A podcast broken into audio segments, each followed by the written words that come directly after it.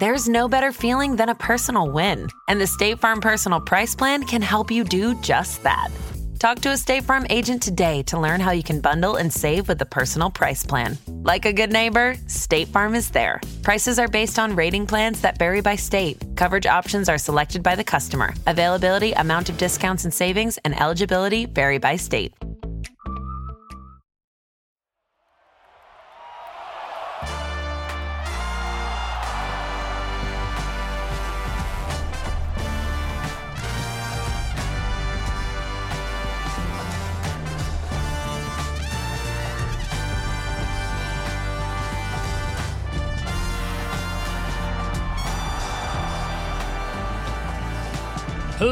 Elegant listeners, and welcome to Go, my favorite sports team, the best sports podcast that you have ever laid your ears upon. I'm Tyler Scheid. I'm your sports expert, master's in sport administration. You know, I know the know how. I can put balls in holes, I can do all the things, and I am here with the ever so talented and illustrious voice that is Mark.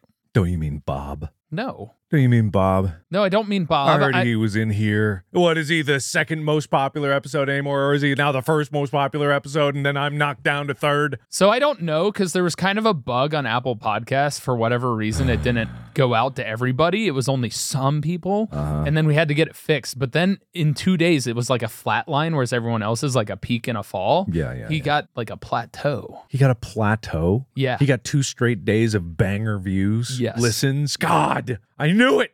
God, I knew it. Just got to up your ante. you What know? ante can I up more? I come in here, I listen, I tr- try to know. I just don't. I don't have the wherewithal. I lack the wherewithal. My all is not where. Maybe we just don't talk about you enough because in those episodes we just talk about Wade and his past and his life and everything, and then I've we talk always about thought Bob. we don't talk about me enough in this podcast. I really have. I'm glad you brought this up. This Well, means we'll- a lot to me. We'll talk about you for a moment. You have a new hat freshly placed upon your head. I do. I finally have the iFinger Sports hat. You can get it at store.gmfst.com. If you want to finger sports as hard as I do, we're going to have new stuff coming at you. An finger Sports finger foam finger. Can we get that? I, I want to do that. We just don't have it yet. Well, well, let's get it. It's, it's on the books. It's going to be ordered. I want a big finger, five finger fo- sports foam finger to finger sports hat when you go to your finger sport events. But it, it's just going to be red. Do we need to say it finger? Do we have to write the word it's, finger? It's gonna be a finger with like a smaller finger inside of it, with another smaller finger on it, with another one and another one. It's just like a like a the Russian dolls of uh, fingers all the so way foam down. fingerception. yeah, exactly. Yeah. Perfect, perfect, perfect. I finger, I finger, finger, finger, sports finger. You know, just like all the way down. Anyway, yeah, I'm Mark. Yeah. I'm the guy that doesn't know sports. And you're back. I'm back. Yes. Believe it or not, we haven't been in studio for like three, four episodes. I know, yeah. It, it's kind of a shame because uh, not many people knew, but I was working basically. I was pulling about 14, 16 hour days constantly, which is why I'm very grateful for Bob and Wade for stepping in on some episodes, even if there were more. Bob Fine, it's understandable. I get it. They do know sports. Um, but I'm back and I'm done working and I'm finally, finally able to breathe a little bit, which means that it's good to be back in this studio. Which is a very nice studio compared to how uh, you know recording distractible just in my little dungeon of a thing. It's like it's so spacious, it's open, it's bright, it's oh, it's nice in here. you have room to swing around and Yeah, swing my dick around, bounce it off the walls. You know, I, I never let it out. No, I'm sorry, everybody. I'm sorry. God, I, this is why Bob's episode is more popular. I mean, it's nice to be back in the studio. It's good to see your face again, Mm-hmm. you know, sitting here and enjoying our conversation while entertaining, hopefully, all of you elegant listeners. Yeah, except it's your cues. Oh, no. Yes, exactly. The thumbnail artists. The thumbnail artists. Bubble Zap is asking. I absolutely love the thumbnails for each of the vids on the GMFST YouTube channel. They all look amazing and are absolutely hilarious. But it bothers me that the person or people drawing the thumbnails aren't credited anywhere on the videos, in the description or in the channel bio. Do they do that on Distractible? Probably not. But this isn't about the JQs for them. It's about the JQs for you. Okay. And You're all- in charge of the YouTube channel. Are you in charge of the YouTube I channel? am. You're I in charge of the YouTube channel? So I don't know which artist makes which thumbnail. Yeah. So when it gets uploaded, like I basically what I do is I do the tags, I do all of the extra work in the description and everything else to make sure everything's aligned, but most of it gets uploaded and done for me. Mm-hmm. And so I get to that point where I'm scheduling videos and I don't know who made which one. Yeah, it does alternate. We could just put both in the description. It's Yeah. Kairos and Haricz. Is that how you say it? I don't know. I've never actually heard it out loud. It's H A R I C Z. And also, Haricz works with uh, someone else uh, by the name of, oh, Tooncee. That's it. Tooncee Okay. Animated.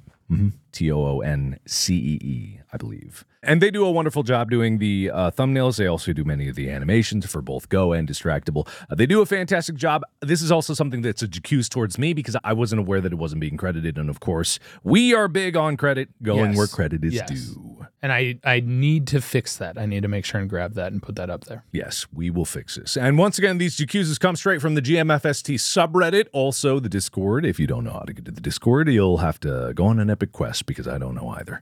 Um, the next GQs comes from Emerald Warrior 7. GQs! Mark was really obnoxious during the cricket primer. I'm a huge fan of Mark and Tyler, and I've enjoyed the rest of the primers, but Mark is getting really into a really bad habit of not waiting for an explanation to finish before he just starts shouting that he doesn't understand. Please, Mark, just wait a few more moments before you start yelling. Listen! Wait, I- no, this is my Jacuse. No, no, let no, me. I- that's my. Jacuse. Ah, it's, it's a Jacuse towards me, but fine, It's whatever. a- You're accusing me. I'm not you. Listen, I'll I'll pull back the reins harder. I'll get one of those uh, training collars that they put on dogs. yeah, no, maybe I'll get one of those beeping like like ones they train hunting dogs with for the shot collar or whatnot, but that just buzzes. Maybe that'll help. I don't know. Yeah. We'll figure something out. I totally understand that this is for normal circumstances, but I take a stand on this particular Oh, primer because the cricket primer was the one where I learned the most information. My questions were not out of nowhere. My questions were pertinent, even though I was making jokes. I do that sometimes. But someone on the comment said it very well because I like Cyber Dragon 300 said this. To be honest, in the past, I've understood that Mark can get annoying by not listening or interrupting, whatever, too early. But in this one, I felt it was the opposite. I just felt like his interruptions were more of a welcome break from what could easily be Tyler explaining crickets for two hours straight. And by the end, he seemed to actually understand the sport and be interested in seeing it played, so he was clearly listening, and the questions he asked help him. Boom! Roasted! Jacuse reversed! Uno Hey. reverse! I, I will say that I appreciate when you interrupt it, interrupt me anyway, because it makes me think about things differently and at the same time gives me levity to stop just speaking at you like a teacher. That's a problem that can happen when I'm going through my notes and all of the information that I have. So the interruptions are are a key component in making this podcast work. And I mean, the whole point of the podcast is to teach somebody who doesn't know sports. And Mark is the closest representative for those listeners. And so those interruptions are a key component. Sometimes maybe it is a bit too much, but for me, it makes me laugh and I enjoy it and it makes it more fun for me to do this podcast, which is why we do it together. Well, that's a really lovely sentiment. But really, in all honesty, how dare they attack me? The Jacuzzas are only for Tyler. And my God, the Jacuzzas are getting really boring because they are literally just, where's this primer? Where's this primer?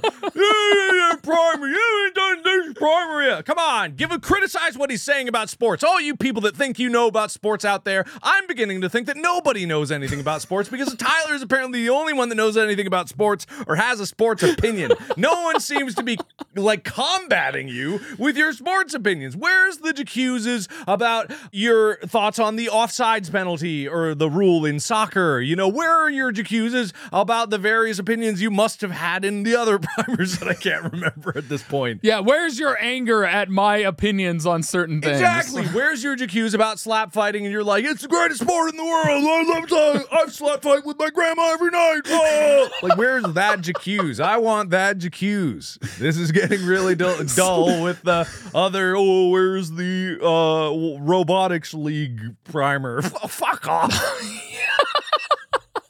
It's it's one of those things that every time I see one of those, I'm just like, guys, there's so many sports. Like, let me get to things as they come around. Yeah, there's more things to talk about in sports than just the sports themselves. But I do have another jacuzzi here for you. All right. Life Acadia 2919 says, I think the golf primer missed something. There are temporary merit uh, wartime golf Oh, rules. Have yeah. you, did you see this, Bose? Yes, I saw it today. Number one, players are asked to collect bomb and shrapnel splinters to save these causing damage to the mowing machines. Number two, in competitions during gunfire or while bombs are falling, players may take cover without penalty. Is that why they call them bunkers? no, probably not, but I do appreciate it. Yeah, where are they going to take cover? I don't even know. Three, the positions of known delayed action bombs are marked by red flags at a reasonably, but not guaranteed, safe distance therefrom. Do they relocate them off the course? No, or do no, they just put a flag in there. there. They tie some rope around it. They're like, here's a bomb. Stay away from the bomb. Yeah, number f- if your ball goes in there, it's out of bounds now. no. If your ball goes in the the bomb area, you got to play through. It's just very dangerous. if you don't do it, you get to take a two stroke penalty. So some people do. Number four, shrapnel and or bomb splinters on the fairways or in bunkers within the club's length of a ball may be moved without penalty, and no penalty shall be incurred if a ball is thereby caused to move accidentally by an explosion. I'm guessing. Wait, a ball moved by enemy action may be replaced, or if lost or destroyed, a ball may be dropped not near the hole. enemy action. If somebody's shooting that machine gun into your ball, How important is golf that you've got you're in the middle of no man's land and there's a machine gun bullets and rockets going overhead and you're like, uh, get this whack. Damn the sand trap. You're on the beaches of Normandy just whack. God damn. I've actually been on the beaches of Normandy though. Well, were you there playing golf when there was bullets flying overhead? No, I was there long didn't think after the fact. Number six, a ball lying in a crater may be lifted and dropped not near the hole, preserving the line to the hole without penalty. Number seven, a player's whose stroke is affected by the simultaneous explosion of a bomb may play another ball from the same place. Penalty one stroke though. You flinched. You flinched at the explosion. Penalty for flinching. yeah, exactly. And that's all the rules for wartime golf. That is a great jacuzzi. How could you leave that out? I didn't know that existed in all fairness. And I will accept the JQs for that because those are glorious. But just think about like a lot of times during World War II, there were air raids that happened on the UK. And so mm-hmm. I imagine some people were playing golf during that time and Yeah. this happened. I'm sure. Yeah, but also even a lot of the stuff like after the fact, like bombs being in places and things like that, for years after World War II, those are still in existence. Mines are still being found in places and Oh things yeah, like that. yeah. They don't just go away, especially if they don't blow up right away. It's not like the chemical explosives in there are just not that uh, chemical anymore. Those are still there. So that's why if you find a, a bomb in your backyard, uh, don't poke it with a stick. Don't play your ball on top of the bomb. You know, like, Yeah. Tell someone about it. Yeah, I think there's probably a, a phone number you can call. I know, like maybe it's the Department of Homeland Security in the U.S. Yeah, probably. Anyway, that is it for the JQs. Well, World Cup is happening. I don't know if you saw that uh, Saudi Arabia beat Argentina. I did. They beat Argentina. Yeah. I actually know about this. It was two to one. Yeah, the the the Argentinian no the Argentinians made 20 shots on the Saudi Arabian goal and the they Saudi were called Arabian offsides a lot. they were called offsides a lot wasn't the only goal from a penalty kick I don't remember distinctly because Yeah. I was watching other games. but the Saudi Arabian goalie was just on fire like Oh, yeah. constantly just defending defending defending I didn't see the game I learned all of this today from my trainer It seemed like I was knowledgeable there for a second though right let's go! Way He- to go, Alex! he he literally was like, "Oh, here, you'll surprise uh, Tyler with your knowledge. Just say, tell them like it's not the Saudi Arabia Argentina fight or uh, match yeah. game. Well, Argentina was trying to match the record for most games without a loss. Oh, really? Yeah, they were at 16. The record is 17. Um, they would have tied it. So if they would have gone 18 in World Cup play, they would have passed the record for most games played without a loss in World Cup group, I believe. Well, then that's really disappointing, I suppose. Yeah, but one of the key strategies that Saudi Arabia was using was utilizing the offsides rule to prevent goals. There were three instances in particular that I can remember in the first half where Argentina had a, a break and probably would have scored a goal, but they were called offsides. So it was part of their strategy to utilize the offsides rule, which Uh-huh. is still a rule that I hate. But in that case, like because you know the rule well enough, you can use it as part of your strategy. I mean, that's just how it goes. I was talking to Alex also about this is a different subject than soccer, but it was about like um, you know how people drop crazy weight before fights, right? Yeah.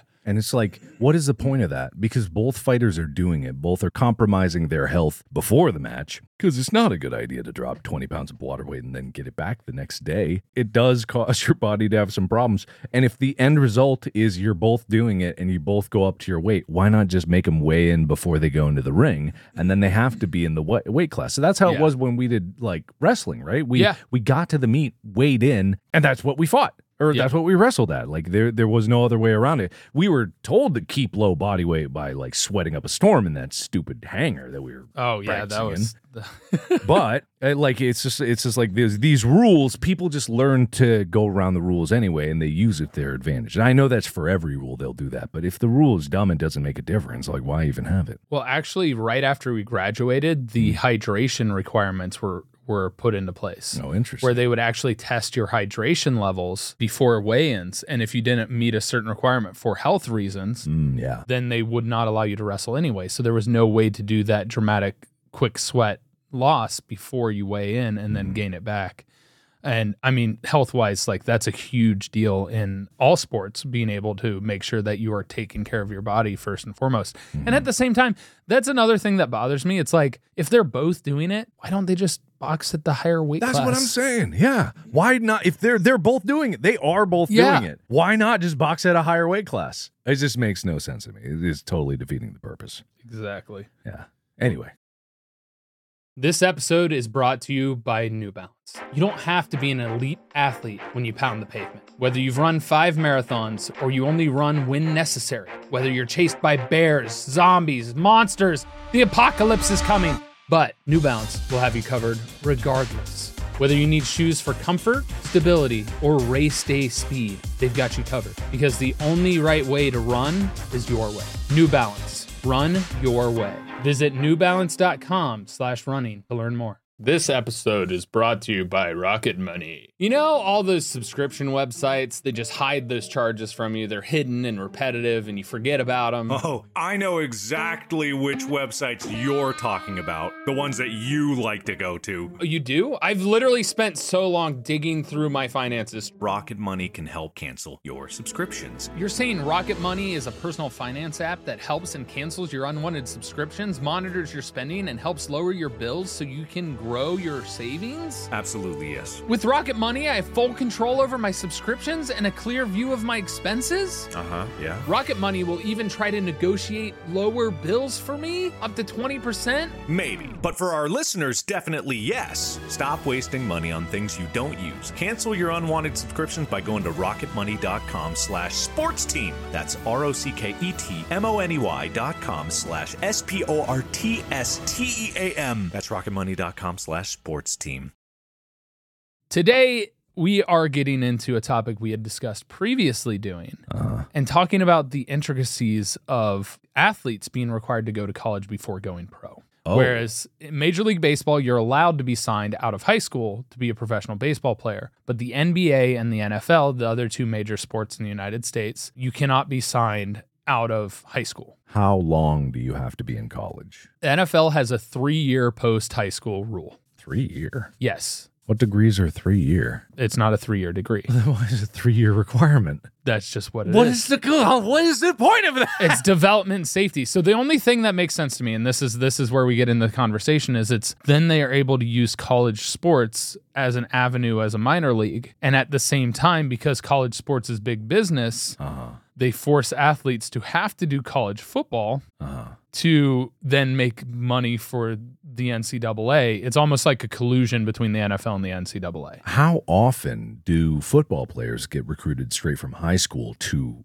being capable of being in the NFL? Now that's never really been seen. Like that, That's what I would That goes right? back long before our lifetime. Yeah. that maybe that was occurring. Mhm. But honestly, I think more often than not, it was almost like everybody went to college and then after their four years, then they went pro. Yeah. That makes Um, sense. and so we got into the like now high school football and everything else is like so big, you can be a prominent player. Uh, Derrick Henry, in particular, who's in the NFL, uh, running back for the Tennessee Titans, he played college ball at Alabama. When he was in high school, he was insanely dominant that he possibly could have just gone pro. Like 256 rushing yards and like four touchdowns in one half of football in high school. That probably is impressive, I think. Yes, Okay, it is impressive. that's very impressive. I've got confirmation that's impressive, everybody. like he was just an absolute beast of Okay. a human being. All right. So, but that's always been a rule three years minimum. Yeah, The three years makes sen- more sense because uh, I thought it was like there were high schoolers that were going able to go pro. But if it's like three years, you don't have to graduate, I guess. Uh, if after three years you're ready to go, you're ready to go. Yeah. So I think initially it was put in as a like maturity and protection for the athlete kind of thought. And that's what they guise it as.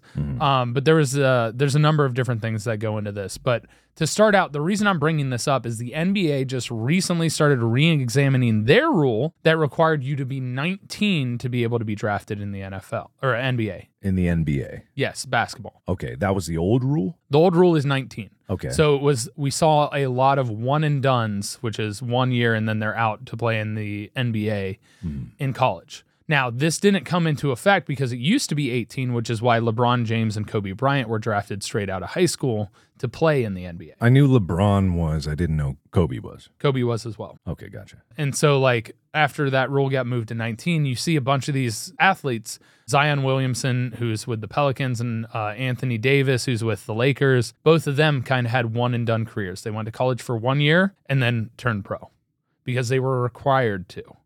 Not because they weren't talented enough to get drafted out of high school, it's because they were required to. They were required to by the rules. Correct. But the 19 rules, that has changed, you're saying? They're talking about it. Okay. So it hasn't officially been confirmed, but they're having a discussion about moving it back to the age of 18 to be eligible to be drafted into the NBA, Mm-hmm. which most high school seniors turn 18. Mm-hmm. And so therefore can be drafted straight out of high school. And so there's a lot of conversation that's happening about this and it wouldn't take effect until 2024, but it's a serious conversation that's happening in the current potential bargaining agreement with players. But my question is Is there really that great of a need in the NBA that they don't have enough college aged people of talent to pull from? No, I think it's more about allowing the opportunities for an 18 year old where you're officially designated as an adult, Uh, be able to then go and pursue it as a career instead of having to go to college. I, yeah, I suppose so. But these exceptions are got to be extremely rare because the only person I Right. knew of that did that was LeBron, and I I had no idea if there were any others. But Well- that would be like a, such a rare case. You'd think they would just, they would just make an exception to the rule anyway. I don't think it's as rare of a case as you may think. I think there's a certain amount where obviously they have to be exceptional athletes. Right, of course. Um, but I think it's just the ability to then allow athletes that are that good to not risk injury and everything by going to play college ball. They can just go and get drafted in the NBA. is there an NBA draft like there is the NFL draft? Yes, Okay. it's a, it works a little bit different. They do it like by lottery picks, so it's like if you're do poorly, you have more. It's like picking out of a hat. You have more names, more of your name in the hat. So when they draw, you're more likely to get the first overall pick, etc. And so they do a draft, but they had to do one and dones basically in college. And the problem is, and this was a lot of people talk about this in the fan base, is they're tired of the one and done college athlete, mm-hmm. where they're literally not invested in the school. They're just going there to play their one year before they go pro. Oh, I see. Because it was 19 versus it was a like Correct. 18. So like there's no point. Versus a three year, I guess if you're three years into a program, who quits their college degree at the last year, right before they graduate? Who does that for a career that they can pursue? Who? Who do you know? And a lot of NFL players. Why me? I did that. and I regretted it. No, you don't. I don't regret it at all. You're You- right. You're right. You have exploded in so many different facets of life. Yeah, I blew up all over my life. That's what I did. I mean, you kind of did. You just exploded on life. It's true. It's very Um, true. And so it basically allows high school athletes to then be able to go pro like they can in Major League Baseball. And I believe the NHL allows it as well. Let me double check that. Yeah, the NHL allows for 18 year olds by uh, the September 15th of the year of their draft. Oh, wow. They even have a max age. Max age, huh? Yeah. Wow. They have to be 18 by the September 15th of the year of the draft and under 20 years old by December 15th of that same year. Those are the only ones allowed to be drafted. That doesn't mean they can't be signed. It's just you can't draft. So a lot of major sports allow you once you're 18 because you're legal and adult. You can sign Mm-hmm. a contract and be a binding agreement. Okay, so uh, just to pause for a moment, let's say I'm of the perspective I'm of the average person that doesn't give a crap about sports. Yeah. Since that's who I'm embodying most of these times. Why do I care what happens and what age it is and why these colleges get like screwed out of a player or whatnot? How does it affect me as a person to want to care about this one way or another? Because I, if I'm a student at these colleges, all I know is that I didn't get a scholarship and all those basketball players did. And I'm like, why not just have them out of high school anyway and just like go there and get there? Is it more exciting for fans to get someone out of high school because it could be the next prodigy? Is it like with college? Is it just like, I think it's more or less the negative impact it has on the college mm-hmm. because it, it affects your graduation rate. It affects, like, you know, some of these athletes come in and they don't care about school. So then their academics are there, but they get a scholarship and they just party and do disrupt college life in a lot of ways. do you think people should care about academics? I think people should care about academics. I'm of the firm believer that you should, when you get a scholarship to a sport at a school, it should be a guaranteed four years, mm-hmm. but it's not. And so, like for me, because the whole concept in the NCAA always argues that it's they're amateurs, they're student athletes. Well, invest in them as students. Mm-hmm. Showcase that they're students. And so, like having multiple talks with different faculty members, having multiple talks with other students, like there's a negative reputation of athletes for academics mm-hmm. because there's so many people that go to school just because, oh, I'm going to go pro in the NBA or I'm going to go pro in the NFL. And they just don't care. Mm-hmm. And they don't show up to class. They disrupt class. They, you know, party and basically in that way deteriorate the level and magnitude that that university's degrees hold. Hmm. And so that reputation then can have a negative effect on you graduating from that college because it's like, oh, they're no longer like the top engineering school, or oh, they're no longer this top school because of graduation rates, job placement, various factors such as I that. I see, I see, I see. You know what's funny about college, anyways, is like I kind of understand that mindset though. If you are already in a path where you're going to go in a different trajectory, I can get how it would be hard to care about your classes. I didn't even realize, for me, and I'm not, I wasn't going for any scholarship for sports. I was in engineering school. I didn't even really realize the kind of idea that you were at college to learn and just to learn. Really, that was your mm-hmm. prominent, predominant means for being there. And with my program, it was extremely necessary to focus on that. I didn't even know really how to learn because I skated through high school. Like Yeah. I, I- just did fine enough on my own. I barely did homework and I didn't do really anything, and I was able to get by. So I get, I get it. I do understand for these athletes, like it does seem almost like a waste of their time for if for this whole rigmarole. And I think the problem is maybe less about the uh, NBA and it's more about just how college sports are treated in general Right. Like there's it is a weird gap. With college football i definitely know that it's extremely popular but isn't college basketball extremely popular Yes. too? Why is it not more incentivized for someone even if they were like i could be in the nba right now why is it not more in- incentivized for them to be in college and play through that and develop the skills and go then go pro So there is, um, it's a certain level of if you ever look at the financials of major college or professional athletes and how they go bankrupt after a certain period of time because they have no backup plan or they spend their money or they don't have any financial advisement. Being able to have that college degree and stuff, even now, like NFL players really know in the collective bargaining agreement, they get offered a person to walk them through financials, walk them through budgeting, walk them through investing and stuff like that because they're trying to prevent them from doing that, mm-hmm. burning through their money or spending money on all these different people that come out of the woodwork. Like all of a sudden you're rich and it's like, oh, can you buy me a car or something like that? yeah You know, people asking for handouts and they're just people in your life that you didn't realize were there just for that moment. Uh-huh. Instead of be there for you as a person and invest in you, they just were there along the path to then be able to ask for a handout because they saw the opportunity for that. And so there's a certain level of getting a college education has a massive, massive benefit when you go into the professional ranks. Mm-hmm. But at the same time, like you're also got to look at your youth is only so long. So like as an athlete, like if I can get into the NBA at 18 instead of 19, that's another year of career that I can have. That's another multi-million dollars that I can make to then plan for retirement and then thereafter. And so forcing them to go to the NCAA and forcing them to go to college is is a twofold thing. but it's eliminating the choice. Mm. And so it's the ability for a 18 year old to be able to make that choice, to be able to make millions of dollars. If that opportunity is there, now they can take it instead of spending money going to school, which more often than not, the athletes don't spend that much money going to school. But Yeah. I that just made me think of something interesting because we were talking about uh, like anti aging things. What's going to happen if down the road, let's, it's going to be a long time, but what happens down the road if there was some great science advancement that could reverse aging, right?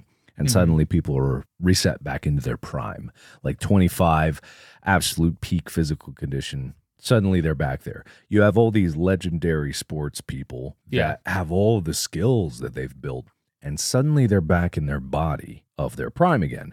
How do even new people coming in compete with that? Like that idea of someone who has decades of experience now, knowing and understanding the game, and then back in a body where they can compete at a level that anyone at their peak could. it's still innovation. Still innovation? Yeah. At the end of the day, that's the biggest thing that happens in sport. As sport continues on, the sport itself has changed.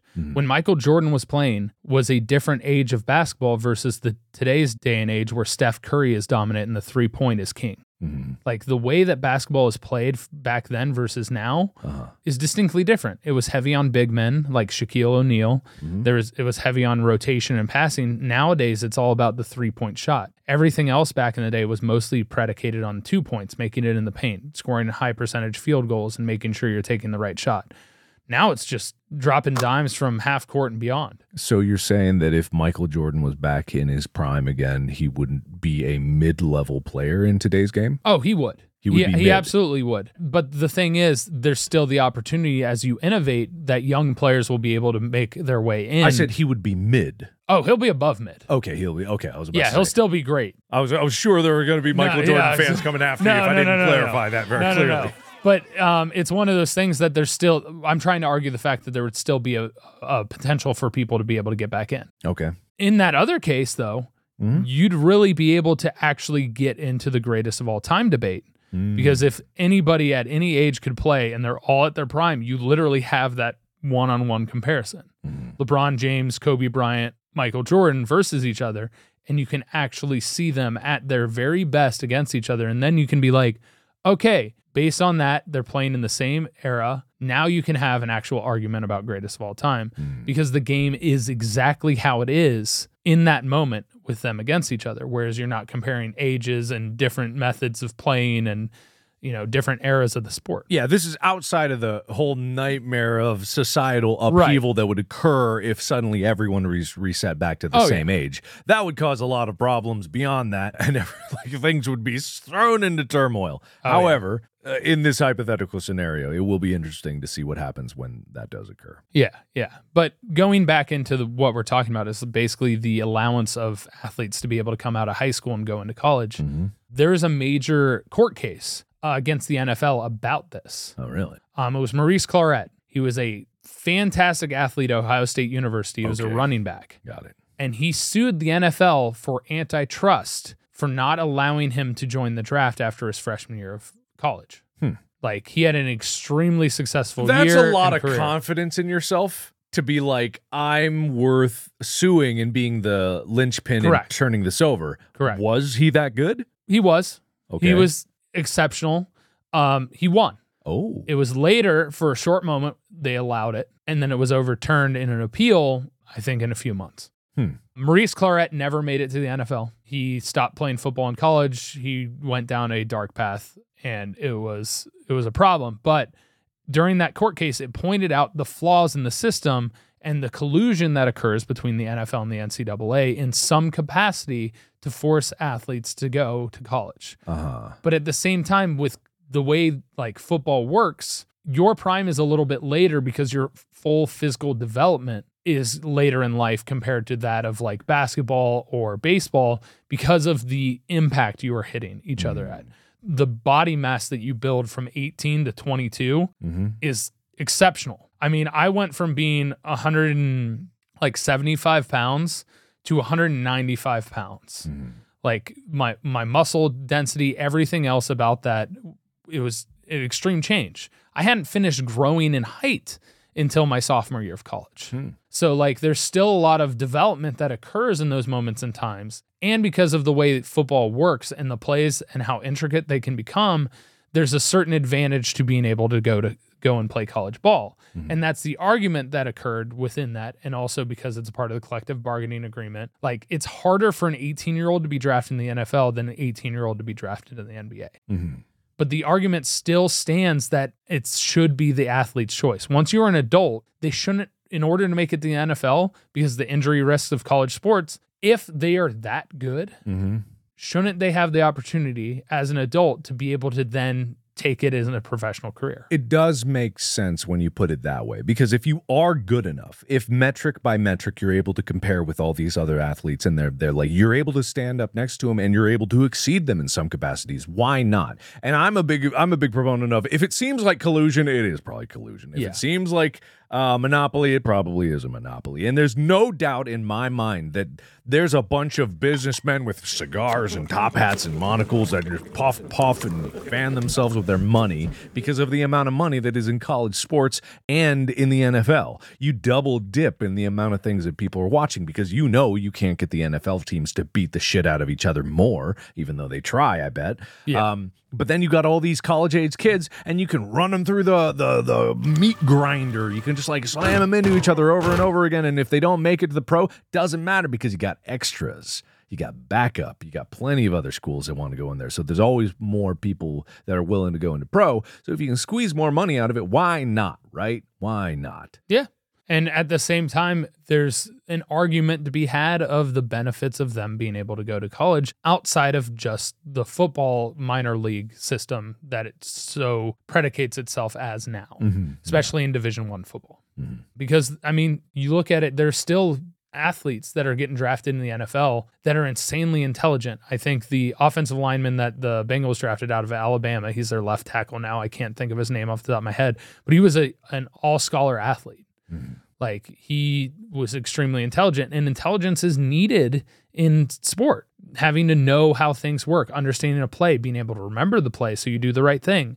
So there's a certain level, and then going into the financial aspect, there's a benefit to them going to college. So there's an argument that can be had that it's like, this is the reasoning, but show it. Mm. In order for that to happen, the NFL should pressure the NCAA to make student more essential. Yeah it would be less about the money and everything else associated with collegiate football. And instead, it'll be like, okay, these optional practices you can't have. There has to be allowable hours. You have to give them plenty of study time. You have to make sure that you value them as a student and it's not a one year renewable uh, scholarship. Do they do intelligence tests? Yes, depending on how you decide those. You talking about like IQ? Not necessarily IQ, because IQ is a flawed system, I think. Um, but I mean, just general aptitude tests, whatever the military does. You talking about when they draft players? When they draft players, yes, yeah. yes. They do it's a part of the combine. They do an interview and they actually do an intelligence test. Interesting. Like quarterbacks is probably the one they pay attention to the most, but offensive linemen are up there and linebackers. Uh huh. Okay. And how often do they reject someone after seeing their intelligence scores? It happens. It does happen. It okay. does happen but usually your athletic performance sometimes outweighs it. But your draft stock drops if you don't rank high enough in the intelligence test that they put you through. It's like the Forrest Gump situation. Like yeah. he ran real good, but sometimes he didn't run in the right direction. You know? Correct, but he yeah. was still real fast. Yeah, he could he, he could ran. run home, man. Oh man, he did run home, and I I, I think that's a fascinating distinction because like yeah, I I don't think people realize that dedicating your life entirely to doing a sport very well won't go as far as you want unless you learn and use your mind to tackle the sport. There's a lot of studies out there that like the the fallacy of genius. You know, mm-hmm. I hate the term genius, but when you have someone that over specializes into something, which is often where the term genius gets applied to, whether it's someone playing piano or playing golf or anything like this from a very early age, you know, they're a prodigy. Oh, they're incredible. You want to see their trajectory. But honestly, it's like it's it's a fallacy because there's a problem with that when they over specialize specialize and they're not able to adapt to different circumstances. And that's kind of the, the key point of sports is you need to constantly be adapting to different circumstances and be able to think your way out of it uh, at such a level that it's unconscious. And so like I'm not saying you're going to go to a college class and learn the tackle any problem class 101 you know, that's not how it goes. But there is something to be said about having a diverse set of problem solving skills from a diverse set of applications that can be applied because it builds centers in your brain that are used for so many different tasks. There is no part of the brain that is so unbelievably specialized that is not used for anything else, barring a select few tiny exceptions. When it comes down to general systems of understanding and our perception of reality, it, it, it's about evolving those systems into a point where they can do anything you want in any situation. Yeah. And that increases your overall capacity as a human being and intelligence. So learn! Learn, everybody out there! Learn! I'm telling you, learn! I mean, critical thinking is something that you need to have in every aspect of life. Yes. and that's that's the biggest thing that I, I think I've I've struggled with some people that I've met who haven't been that great at critical thinking mm. in that they're like I don't know how to do this and then they shut down. I know, right? What's with that? Yeah. Figure it out. How Yeah. can you look at a problem and be like, I don't know how to solve it. I guess I'll just give up. I'll walk away from it. Yeah. No. Like- no. I mean it's I mean it's the there's the whole like uh men don't ask for directions and don't read instructions joke. Yeah, yeah. but at yeah. the same time like that needs to apply to be able to be like okay i see this they forgot the instruction or whatnot how can i figure out how this would work Yeah, exactly. especially with the resources available today with youtube and everything else Mm-hmm. you can find a how to on anything Yeah, it really is incredible. And again, this is just like I don't mean this to sound like uh, tooting our horn or anything, but there was something to be said about a lot of people are saying like you know generations get smarter after every generation or so. Like usually the trend is that generations get smarter. But there's a lot of, uh, especially Gen Z kids just growing up now, that assume that millennials are not going to understand how the new technology works. Right. Right. Because that's been a trend in the past where you see this. The problem with that mindset is that when we were growing up, technology still needed to be fiddled with. Yeah. Technology still needed to be hammered into place, needed to be figured out. You had to understand what the problem was. I'm not saying millennials are better than Gen Z. That's No. not what I'm saying. I'm saying Gen Z are perfectly capable of understanding and accepting all the new technology that's out there, and that's totally fine. But it's it's one of those things where like our generation, because we grew up with problem solving in mind for a vast majority of things that we did. Not everyone is, is exception to anything. I hate generational terms anyway. But what I'm saying is like because problem solving skills were at the core of us interacting with technology, like just figuring out how some of the IRC chats and like getting your AOL account, stupid AOL messenger shit, and figuring out how to decorate and all, like all building your own computers and trying to learn what the shit is there versus say uh, an iPhone, which is so streamlined and nice and easy to use. Would love to have this when I was a kid, but it's it's it's not saying like it's any better. It's like that kind of problem solving skills set us up to be successful in technology going into the future. And I'm sure there are people in previous generations that have experienced this as well, but I think it's a bigger majority just because when you get that problem solving skill set, you're able to tackle any problem that you want. You might not be cool while you do it. Yeah. I'm pretty sure, but it doesn't mean that you can't figure it out. And so this is stepping outside of the stupid cliches of generational whatevers. Is like in sports, I imagine it's the same thing. Having the skill set to problem solve in any situation means that you are not floundering and you can inwardly be analytical about your performance and understand how you fit. If you understand the game as a whole, you understand how you can be better at it. Yeah, it's like the the student coach, like, but not towards other players, towards yourself. Mm-hmm. So that it's like, okay, I know what I did wrong, and you're able to address it and improve upon your weaknesses or your struggles, mm-hmm. and being able to assess the problems that are occurring and have that open communication with a coach to where they go, like you always know, more more minds make less mistakes mm-hmm. because you have your checks and balances. And so when you have more people realizing the different parts of the whole, you get a better whole product at the end. Um, that's one of the compliments that a lot of people had for Joe Burrow coming out of college was the fact that he knew what he did wrong. And it was almost incredibly unlikely that he would ever make the same mistake twice. Yeah. He learned from it, he figured out what went wrong, and he fixed it. being self-analytical and i think that is kind of a thing where if you do go to college it's not even so much about the the educational classes which are important it's about life Yeah. you know at 18 you have not lived the same kind of life or enough of life or made enough mistakes as you would at 24 or 23 or whenever you would go pro. And those life experiences and those inward thinking and kind of like seeing yourself as you fit in other situations and in society in general, that does have an impact. I, often people ask me like how I did YouTube or whatever, mm-hmm. like do I have any advice? And really, the advice that like I've kind of come up with and I don't really give to as many people is that there really isn't anything that I can tell you that will make you better at doing YouTube. It's a self analytical cycle. You do a video, you analyze what you did in that video. And I don't mean study it. You think about it. Just think about what you did, watch it over again. And then in the next video, you try to be better. Figure out what you liked, what worked, what didn't work, where do you need to improve. Looking in and analyzing your own flaws without being hypercritical of yourself is the most important thing to growing as a person. Same with sports, same with any kind of profession, same with anything in, in the world. If you're not looking inward and being analytical and you don't have the skills to do that, I couldn't have done the, what I just said when I was 18. Yeah. I didn't even have enough sense of self to know even the beginnings of to look inward and see my own mistakes at 18. Even at 22, when I started doing YouTube, but I was better equipped for it. Like, definitely better equipped. I'm better now than I did. But if I just started YouTube at 18, I may not be here today because I don't think I would have been as analytical of myself. I might have given up earlier. I might not have been as persistent or anything like that. But then again, vice versa. I could be even farther. Who knows? Well, and that's the argument for forcing players to go into college is because a lot of people come out of high school and they have no clue who they are. Mm. They're following what other people are telling them. Yeah. On top of that, when you go to the college level, you generally have better coaching. Mm-hmm. People that know the game, people that know what is required to be at the next level or to perform at a high level. And so all of those resources in there. And the biggest thing, criticism constructive criticism and the ability to be able to intake that criticism and not break down but instead utilize it to then improve upon yourself. Mm. There are a lot of ways that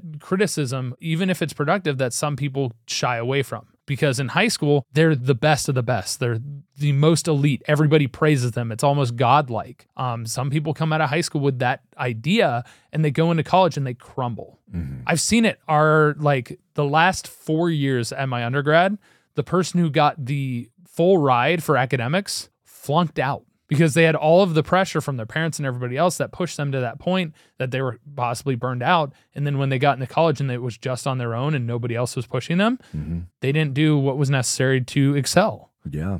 I mean, that is the thing. And imagine if you go from that godlike situation in high school and you go straight to the NFL oh with adults who look at you and only see a child. And that's yeah. what they would see. Like I look at an 18 year old today and I see a child. Like I know that they are an adult, like by all technical standards, but I remember what I was like when I was 18. You're still a kid. You're yeah. still growing up. You're not the most mature you're going to be. I'm still growing up even at my age today. I know that I'm getting more mature as time goes on. And if I look at myself every year prior to that, I know that I was a shithead every single year going back. If I look back one year, I'm like, oh man, me last year. Well, man, that guy. But it's just like having to perform. It's why some kids who go, uh, some prodigies, quote unquote, who go to college early, even though and they aren't the prodigy there, exactly. they're against people that are the same caliber or better, and they can't relate to anybody because they're a kid. They're a kid in college. They can't go to parties. They yep. can't go out and meet people. Like they definitely can't go date people. You know, it's like it's a situation where they're set up to fail, which is why uh, like most of them uh, like so let's be perfectly honest most of the kids that go to college early are set in paths with colleges that agree for the prestige and the story of it versus yeah. actually them being ready to do that thing. I'm yeah. not saying there aren't kids smart enough to go to college. I don't think they should anyway. Well I, that's i'm a i'm a huge proponent of people that should go to trade schools and learn a skill. Oh sure. Oh let's get in the conversation of if colleges are even worth it in the first place which they are definitely not from where they used to be. It doesn't mean that education isn't there and it doesn't mean that just the time spent in life just getting your hours in on living. You think yeah. you're great at anything? Imagine how many hours you need just to be comfortable in your own body. Yeah. Like that's that's one of the hardest journeys many of us even take. Well, it's a humbling experience. You get there and you're all on your own, and all of a sudden you have to learn all of these new skills, and people crumble. Yeah. And it's the same thing. You go in there, and if you're coming in like I was the god of my high school, and all of a sudden you're not a god here, yeah. There's two ways to respond you crumble and you hide away in a corner, or you're like, I need to get back to that point. And you push and you learn and you drive. And so there's like a make or break mentality. And if you go straight from high school to the NFL, the argument there is it's even harder uh-huh. because you're talking about people that are in their absolute prime that have been literally spending years just focused on their athletic ability, just athletic performance, mm-hmm. just the knowledge of the playbook. You go in there and you're like fresh out of high school, you don't even know maybe how to do the particular play that they're doing or running the route as crisp as they need it for to be in the right spot or the handoff is off or the pass is just slightly inaccurate and the timing. Everything is so millisecond based mm-hmm. that that jump would be huge. And at the same time not to mention the youth and how like for one they're more durable when we're younger we are more flexible generally and we are mm. more durable as being able to recover from injury but also you're being hit by something that is going from something that's 135 pounds to 200 pounds to mm. all of a sudden up to 400 pounds getting tackled by it. That's a massive jump. So there's an argument there for the safety of players. There's an argument there for the development as like mentally and everything for that, for them to require college. But people would realize that that it shouldn't be required. Mm-hmm. And uh, just for the record, for those of you that are like, oh, I'm going to be the professional athlete, all of this stuff that are growing up,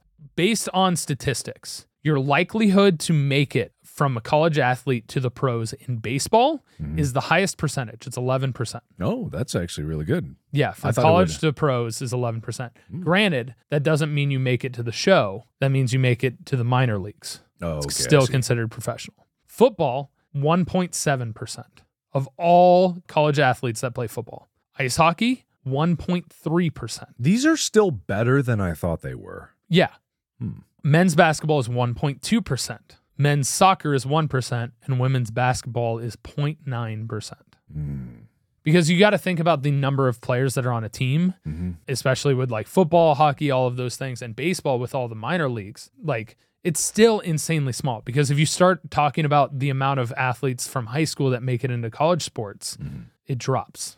Mhm. Yeah. So like you're getting at going from high school to pros is probably l- less than a tenth of a percentage point Okay. in most sports. Baseball is an exception to the rule because baseball they've so many minor leagues, they have so many teams. It's there's just a larger pool. And also there's less people that play baseball generally. Mhm. And so like the percentages are small, but once you get into college then there's a lot to be learned from the coaches, there's a lot to be learned about yourself, uh, exploration. College has a lot of opportunities, but again, if you are good enough, you should be able to jump. Mhm. If you feel ready enough and the teams and stuff in the NFL or the NBA feel ready enough, you should be able to jump. The biggest arguments that exist against the lowering of the age is that it drains talent for college basketball. This is just the NBA because they're ones talking about it. So a lot of data is out on this. Um, and it's just talking about how there wouldn't be the one and done players that are exceptional. The Anthony Davises, the Zion Williamsons, the DeMarcus Cousins, Scottie Barnes, Evan Mobley. These are names that will mean nothing to most people but you wouldn't have the Kentucky basketball one and done John Calipari days of yore. Like absolute powerhouses that he just gets the best players. They come in, they play a year, they dominate, he gets them to play together, they move on. Mm, I see. Players not in college pose more risk in the sense of floundering once they jump to a higher level. So when the age el- eligibility standards come in, you're not necessarily guaranteed to be a high profile pick because there's a higher risk for them picking a younger player sometimes. For every LeBron James and Kobe Bryant that panned out, there's a ton of other players out of high school that didn't. And so there's volatility and higher risk. And then at the same time, like you're getting into all of a sudden hyper fixating and uh, focusing where you can get overuse injuries. There's an imminent double draft delight, which is like, you know, when this comes out, this is a good thing or a bad thing where all of a sudden you have in 2024 you have people that were required to go to college the year before and those that weren't. So now you're getting the one and done athletes that are then competing with the ones coming straight out of high school. And so it's kind of unique and could be a huge stock up for talent for nba teams. College basketball teams would get older. I don't see this as a bad thing. I feel like there would be more teamwork and everything in, in front of that back in the days, the average age of a successful college team in years of experience before the one and done rule was significantly higher than it is now. Because in order for them to be successful, they really had to work together. And I think strategically that becomes more interesting because that that speaks more to me of the educational element of sport. Mm-hmm. They're learning a lot more about how to move together and work together, and you develop that part that is what makes sport a important part of my education that I felt, and why I think sport is an important part of education Okay.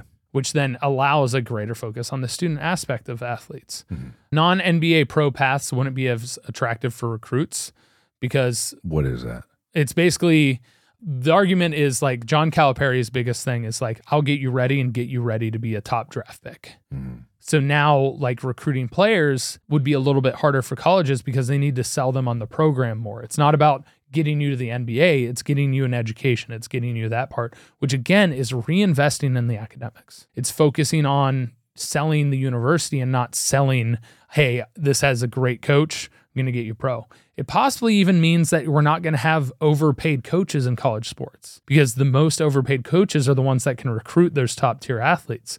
But if they can go straight to the NBA, now you get coaches that actually care. I have been trying so hard to follow. You're I swear to God, I've been trying to listen. I've been looking at you. I've been like, I, I, you lost me like four, five minutes ago. I, I, I'm not saying this like, ah, I don't get. I was like, oh no, what is he talking about? I'm talking about how this could impact the draft and the Uh-huh. arguments to and for allowing the age change of the draft Okay. for the NBA. okay, okay. And so it's it's about like the different parts of the whole and how it affects college athletes and college sports and how it affects the NBA and how it affects the athletes. Do you think that regular college students should have a requirement to learn about sports? I don't think they should be required to learn about sports. I mean, so this goes back to physical education in high school and the way that it is graded based on just participation as opposed to like actually being able to do stuff. Like it's basically uh, there was a turn of age where it's, when you started learning about physical education where they're suddenly like uh, because academic students were failing physical education because they weren't putting in the effort or they weren't reaching the requirements necessary to get a grade in that course. Okay. Like the requirement was like you got to be able to do like 10 pull-ups or something like that. It does depress me that some people are adamant that like I'll never do anything physical ever. And it's Yeah. like, God, that's so sad. I'm not even a sports guy, and I'm of the mind that there, there was some uh, Greek philosopher bullshit guy, Mhm. whatever. He's like,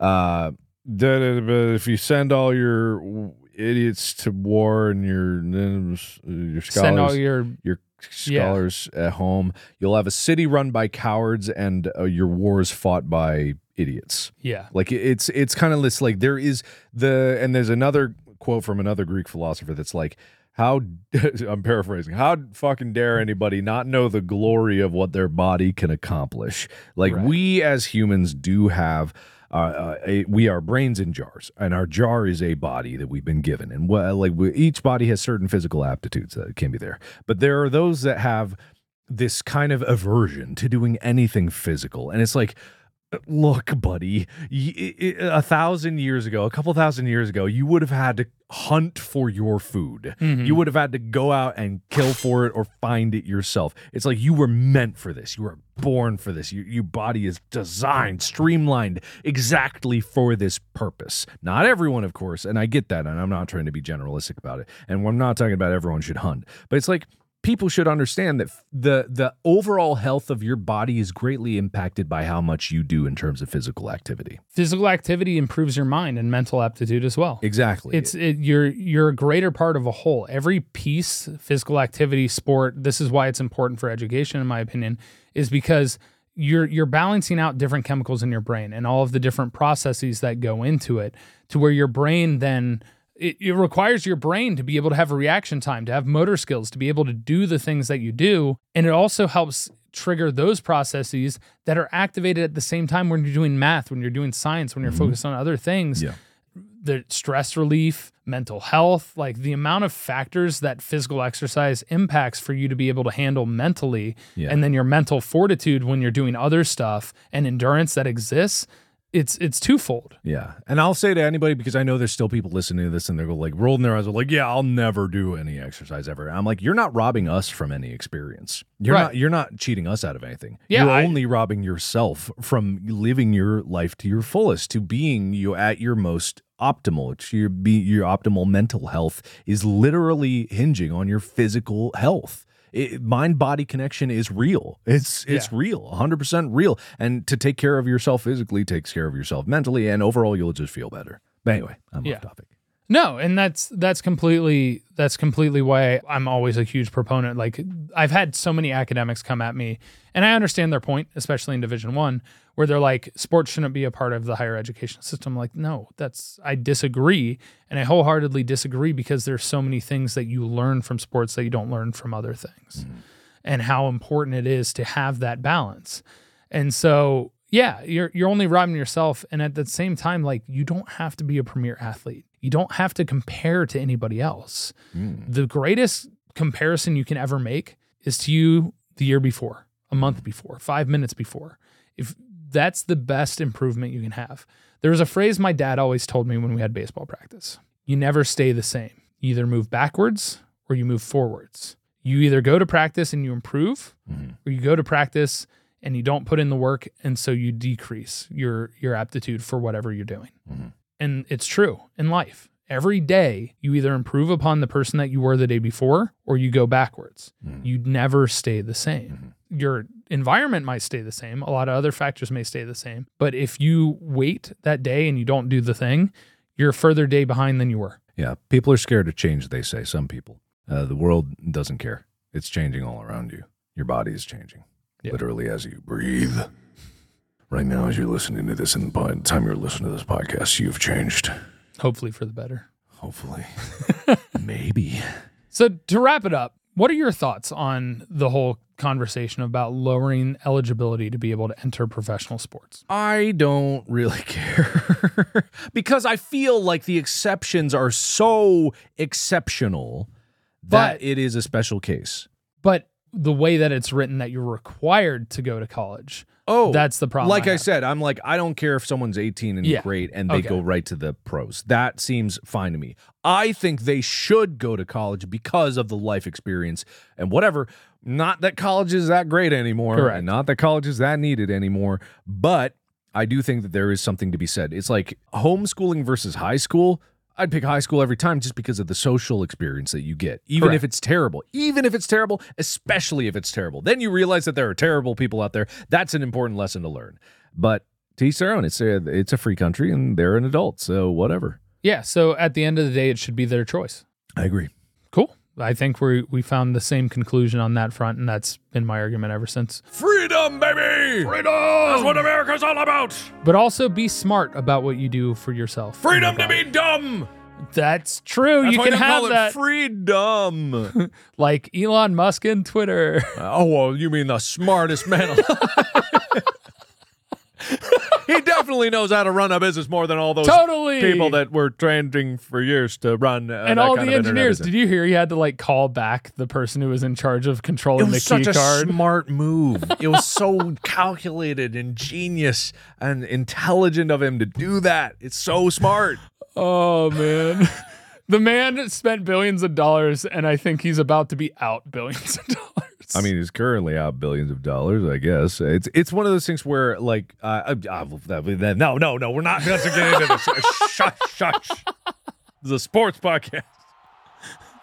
the sport of owning a business. Yeah, exactly. Well, thank you everybody so much for listening. Remember, store.gmfst.com. Support the podcast. Represent how much you want to finger sports. I've got my hat. I love my hat. You want a hat like this? You got to get this hat. Or you can get our brand new monochrome t-shirts that are fancy. Exactly. The graphic is on the back, so the front is low profile. GMFST is just written in the top left-hand corner, right where your chest pocket would be. On the back is just the art in or monochrome. if view. you want the art in the front, turn it around. yeah, wear, Wear it backwards. It's your shirt. It's a free country. Free to be dumb. That's what America's all about. this has been Mark. I'm various places. Tyler, who are you? I exist on this podcast almost primarily, but uh, you can check me out on my socials as apocalypto underscore 12 or just search Tyler Scheid.